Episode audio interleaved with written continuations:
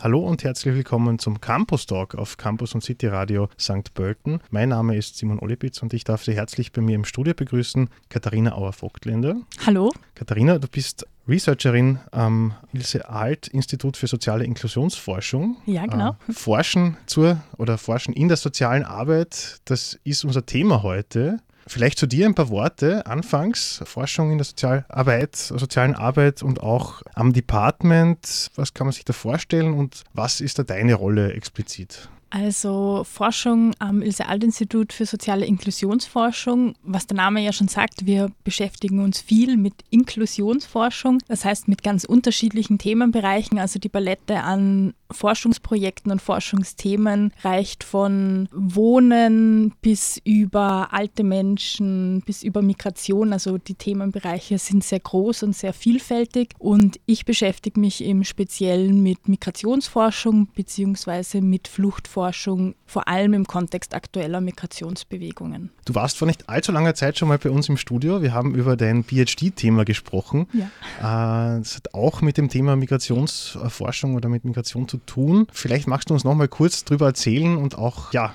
äh, ein paar Worte auch nochmal zu deiner PhD-Arbeit. Im Rahmen meines Dissertationsprojekts beschäftige ich mich mit Subjektpositionierungen von nach Österreich geflüchteten Menschen und mit Einbindungsprozessen von diesen Personen und schaue mir im Konkreten an, wie es ihnen so die ersten Jahre nach Ankunft in Österreich geht, was sie so erleben, wie sich ihr Leben gestaltet und versuche aus diesen Alltagshandeln, aus diesen Praxen und aus dem Erleben äh, von den Personen sozusagen inklusionsfördernde Aspekte herauszuarbeiten. Was versteht man in, in der Forschung unter dem Begriff der Inklusion? Also die Inklusion und die Exklusion sind in Abgrenzung oder in Erweiterung zum Integrationsbegriff zu verstehen. Das heißt, ähm, beim Inklusionsbegriff geht es nicht darum, dass einzelne oder Personengruppen in ein bestehendes Ganzes eingegliedert werden, sondern da geht es um einen wechselseitigen Prozess, um einen Aushandlungsprozess, der so auch immer impliziert, dass das, was vorhanden ist, also wenn man so möchte, die Ankunftsgesellschaft oder die Gesellschaft, die vor Ort ist, dass sich die auch verändert. Wie würde man jetzt den Begriff der Inklusion von Integration Integration auch wissenschaftlich trennen oder jetzt auseinanderhalten? Grundsätzlich ist es so, dass der Integrationsbegriff auch einmal ein sehr umfassender Begriff war, der jetzt eigentlich nicht das beschreibt, was jetzt aktuell unter Integration verstanden wird, aber im politischen Diskurs ist dieser Integrationsbegriff jetzt sehr eng gefasst. Das heißt, Menschen, die jetzt im speziellen äh, im Migrationskontext nach Österreich kommen, müssen sich mehr oder weniger in das Vorhandene integrieren und müssen sich diesen Bedingungen, die vorhanden sind, anpassen. Das heißt, dass eine große Anpassungsleistung von diesen Personen erwartet wird. Und im Unterschied dazu ist beim Inklusionsbegriff oder beim Inklusionsverständnis eher so ein wechselseitiger Prozess, wo es um Aushandlungen geht, was kann irgendwie für beide Seiten gut passen, im Vordergrund. Ihr seid am Ilse Alt Institut für soziale Inklusionsforschung auch an mehreren interdisziplinären Forschungsprojekten beteiligt. Eines davon ist im letzten Jahr abgeschlossen worden, äh, nennt sich FIRST steht für Forschungsnetzwerk Interdisziplinäre Regionalstudien. Ihr habt ein Teilprojekt, an einem Teilprojekt gearbeitet zu eben genannten Inklusionsprozessen, Inklusionspraxen, aber auch Exklusionspraxen von anerkannten Geflüchteten in Niederösterreich. Und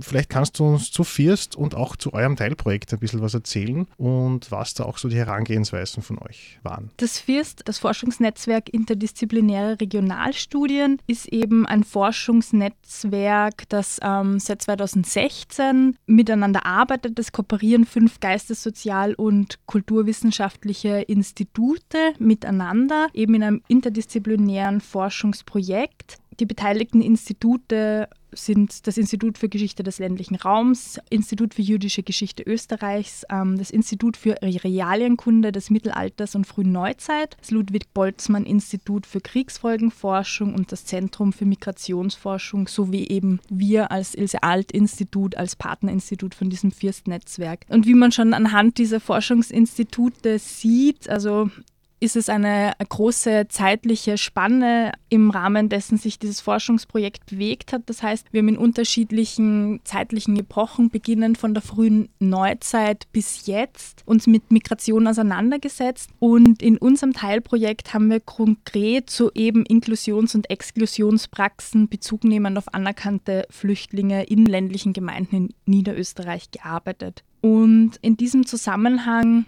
war uns wichtig, uns damit auseinanderzusetzen, wie Gemeinden in ländlichen Regionen Niederösterreich, die ja mit ähm, Migration im Jahr 2015, 2016 sehr stark konfrontiert waren, wie die einen guten Umgang finden können, um nach Österreich geflüchtete Menschen zu inkludieren und haben dafür einen Ansatz gewählt, dass wir auf der einen Seite uns angeschaut hat, wie, wie geht es den Personen, die nach Österreich kommen und auf der anderen Seite, wie erleben das unterschiedliche Akteurinnen der Ankunftsgesellschaft. Und wir haben einen kontrastierenden Vergleich angestrebt. Das heißt, wir wollten uns unterschiedliche Gemeinden anschauen und schauen, was funktioniert gut, was funktioniert weniger gut und um Strategien herauszuarbeiten, wie es eben gelingen kann, diese Personengruppe oder diese Personen gut in Österreich beziehungsweise speziell in Niederösterreich inkludieren zu können. Heute beim Campus Talk zu Gast Katharina Auer-Vogtländer, Researcherin am Ilse Alt Institut für soziale Inklusionsforschung. Über euer Teilprojekt im Rahmen des Forschungsverbunds FIRST haben wir jetzt eingangs schon gesprochen. Inklusions- und Exklusionspraxen wie, sieht das, wie kann man sich das vorstellen, jetzt auch im ländlichen Raum? Ihr habt euch Gemeinden angesehen, wo Geflüchtete auch mehr oder weniger gut auch inkludiert auch wurden. Ähm, wie seid ihr da vorgegangen? Habt ihr Interviews geführt? Habt ihr auch beobachtet Situationen? Wie kann man vorstellen, dass es auch ganz unterschiedliche dann äh, Beobachtungen waren und, und was waren da die Schritte jetzt in der, in der Herangehensweise dieser Forschungsarbeit? Also wir haben eine sehr breite Herangehensweise gewählt. Zu Beginn sind wir einfach mal in Gemeinden gefahren und haben, wie eben angesprochen, bei unterschiedlichen gemeindespezifischen Veranstaltungen, bei Diversity-Cafés, bei unterschiedlichen Treffen Beobachtungen durchgeführt und dort erste Kontakte geknüpft, weil das Schwierige war ja, an die Personen heranzukommen, sowohl auf Seiten Vertreterinnen der ähm, Gemeinden sowie geflüchtete Personen. Nachdem wir eben erste Kontakte geknüpft hatten, haben wir dann mit Interviews und mit Gruppendiskussionen begonnen, das Thema dann noch spezifischer auszuarbeiten. Was waren dann Ergebnisse auch? Also was, was waren auch Erkenntnisse für euch? Unterschiede von Ort zu äh, Ort oder auch in Regionen vielleicht, ähm, was ihr erkannt habt, vielleicht Stadt-Land, eher auch, auch Ergebnisse, die da unterschiedlich sind was kann man da allgemein auch sagen dazu? Also sehr interessant war, dass es gar nicht solche regionalen Unterschiede gegeben hat. Das heißt, dass diese Aspekte, die inklusionsfördernd oder inklusionshemmend sind, nicht so an regionalen Gegebenheiten festzumachen sind und auch gemeindespezifische Unterschiede nicht ähm, wirklich zu erkennen waren, sondern dass andere Aspekte viel, eine viel größere Relevanz gespielt haben, wie zum Beispiel Sprache als wichtiger Faktor, also dass Zuwanderinnen mit bestimmten Sprachkompetenzen es einfacher haben, sich im Gemeinwesen zurechtzufinden und dass der Spracherwerb oft nicht über diese Deutschkurse, die angeboten werden, erfolgt und sich die Personen ganz unterschiedliche Strategien aneignen, wie sie die Sprache erlernen können, wie beispielsweise, dass sie nicht mit der eigenen Community in Kontakt stehen und versuchen, diese Kontakte zu meiden und nur mit ansässigen Personen, also mit Personen, die Deutsch sprechen, in Kontakt kommen, sodass dass sie gezwungen sind, diese Sprache zu erlernen. Was wären weitere äh, inklusionsfördernde, aber auch jetzt eher exklusive äh, Praktiken oder jetzt eher Dinge, die das vielleicht eher verhindern?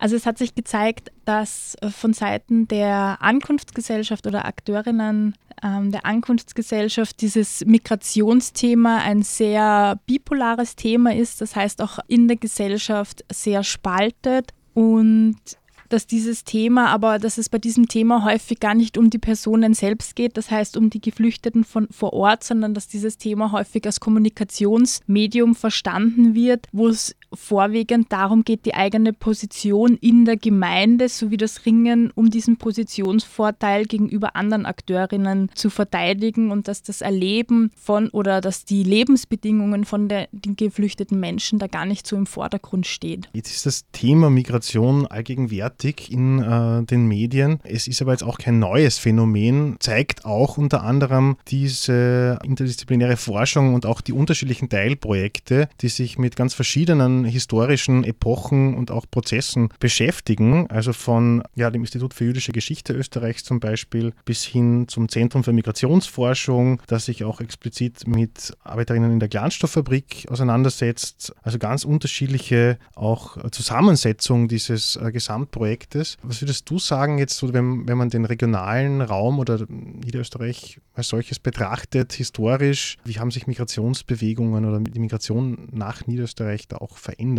Also grundsätzlich ist Migration ja kein neues Thema. Historisch betrachtet ist es auch kein neues Phänomen, dass diese Migrationsprozesse stattfinden. Es lässt sich allerdings in den letzten Jahrzehnten schon eine Diversifizierung von Migrationsmustern feststellen. Das heißt, dass Menschen aus geografisch weiter entfernten Regionen aktuell natürlich aus den Kriegsgebieten und Bürgerkriegsgebieten, Syrien, Afghanistan, Irak etc. nach Österreich kommen. Und es ist natürlich schwierig, eine vergleichende Analyse anzustellen, weil auch die, die strukturellen Rahmenbedingungen historisch betrachtet ganz unterschiedlich waren, weil Niederösterreich hat natürlich in der frühen Neuzeit was ganz anderes bedeutet als region, also auch regional, als es das aktuell bedeutet. Was auf jeden Fall sehr gewinnbringend war, diese historische Perspektive in diesem Forschungsverbund mitzubedenken, ist, dass man auch für das eigene Forschungsprojekt ganz neue Perspektiven erkannt hat, weil diese historische Arbeit natürlich uns auch bereichert hat in dem, was wir tun. Und ich hoffe, unsere Arbeit auch die Historikerinnen und Historiker, mit denen wir zusammengearbeitet haben. Forschung in der sozialen Arbeit, äh, die man, mit denen du dich jetzt äh, auseinandersetzt, aktuell auch gerade, oder bleibt überhaupt Zeit neben deinem